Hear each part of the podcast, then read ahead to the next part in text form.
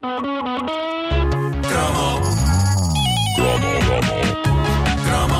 que está a ouvir é uma repetição. É uma repetição. Se houver referência a coisas que já aconteceram, não é estupidez. É uma repetição.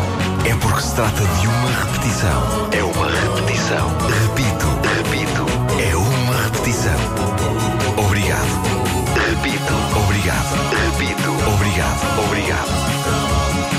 Cromos doirados durante todo o mês de agosto. A caderneta de cromos nas manhãs da comercial é uma oferta de Montepio Capital Certo. Poupar é crescer em segurança. E agora recordamos o cromo do Homem da Atlântida. Ora, lanço-vos agora este tema de debate e atenção que vem aí coisa importante. Uh, peço a vossa isso, atenção para isto. Isto não é nada das palhaçadas que eu costumo estar, costumo estar para aqui a dizer. Isto é. Hoje é sério, hoje, hoje, Hoje tudo é é sério. uma coisa em termos. Mas lança com cuidado, é?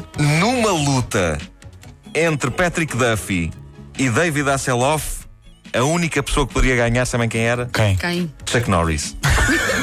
Se aparecesse de repente e interrompesse a luta entre o Homem da Atlântida e o Justiceiro. Porque de resto, Duffy e Hasselhoff têm um nível de poder semelhante. E deviam ter-se juntado no combate ao crime. Hasselhoff em terra, com o seu fiel kit, Duffy no mar, com a sua mistura entre mãos e barbatanas. Assim ele tinha umas membranas no- entre os Sim, dedos. Sim, sim. O Homem da Atlântida. Uh, mais um daqueles conceitos que uh, só poderia ter existido numa altura em que a América aspirava mais coca por aquelas narinas do que um aspirador Rainbow aspira bolas de botão.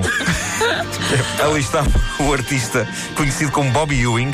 Largando o petróleo de Dallas para abraçar a sua natureza como homem-peixe. Mas isto foi, isto foi, foi antes do Dallas. Isto foi quase, foi quase simultâneo, porque uh, tanto o Dallas como o Homem da Atlântida são de 78.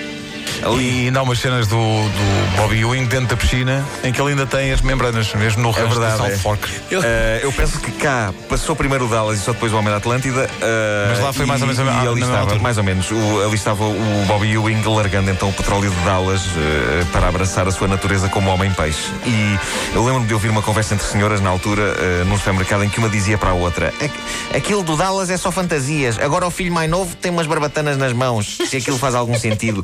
E quem pode censurar esta senhora? Eu vou espantar-vos se eh, vos disser que a série O Homem da Atlântida, que série que nós tanto amamos nos inícios da década de 80, só teve uns meros 13 episódios. É incrível, Eh, foi só uma temporada, mas marcou, de Incrível.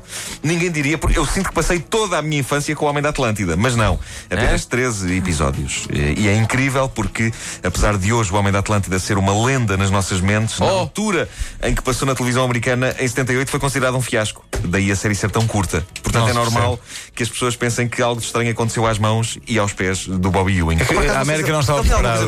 Pés ou não, o Homem da Atlântida. Tinha membranas Tinha também. Também tinha membranas também. pés? Sim, sim, Ou sim. será que era a unha mal cortada? Eu confesso quando olhava para a série, né, o pés dos Bob, do Bob E ele tinha, e tinha, e tinha no atenção. quarto pósteres da, da Pequena Sereia.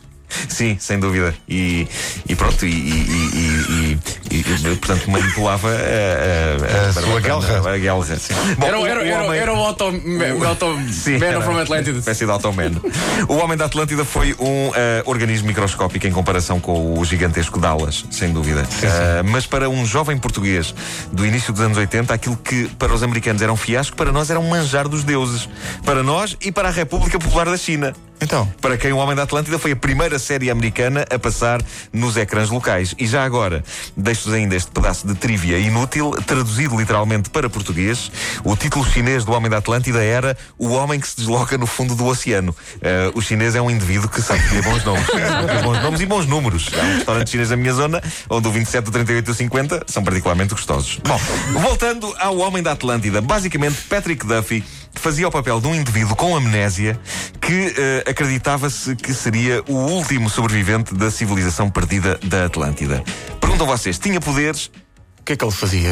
Tinha poderes ou não? Tinha, sim senhor. Não tinha nada. Para além daquelas membranas entre os dedos, que não deviam dar eh, jeito nenhum para construir castelos de cartas e cozer meias, o, o homem da Atlântida respirava debaixo d'água como nós respiramos cá fora e ainda por cima tinha uma força sobre-humana. E é, é- é provável que, eh, embora nenhum episódio tivesse feito luz sobre esse assunto, eh, é, é provável que os vilões o conseguissem detectar a uma razoável distância devido ao fortíssimo cheiro a peixe. Eh, e continuando a explorar esta temática, podemos dizer, penso eu, que o homem da Atlântida seria o único homem que não levaria a mal que alguém na rua lhe gritasse o piropo Oh faneca!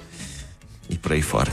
A quantidade, a quantidade de piadas piscícolas que se podem fazer com o Homem da Atlântida é assombrosa. Talvez por isso eles tenham cancelado a série enquanto ninguém se lembrou de nenhuma. Mas eu tenho pena que Portugal não tenha comprado os direitos da série para fazermos aqui a nossa própria versão e o nosso Homem da Atlântida. Quem é que tu achas dizer- que faria do Homem da Atlântida? Ator, ator português.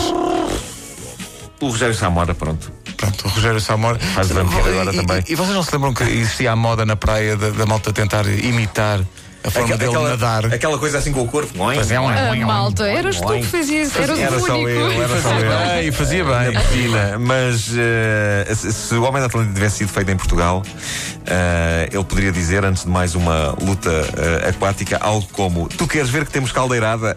E coisas deste género, isto vai por aqui fora.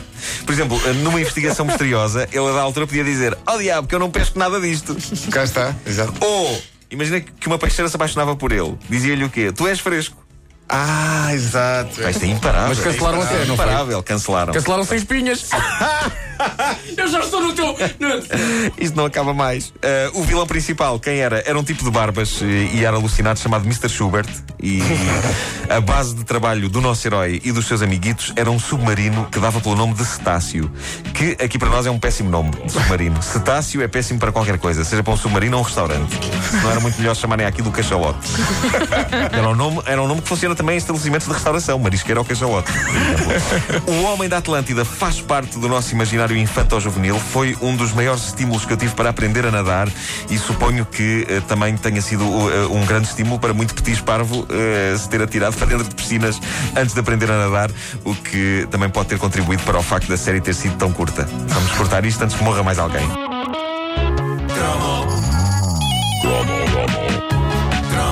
O que está a ouvir é uma repetição. É uma repetição. Se houver referência a coisas que já aconteceram, não é estupidez. É uma repetição.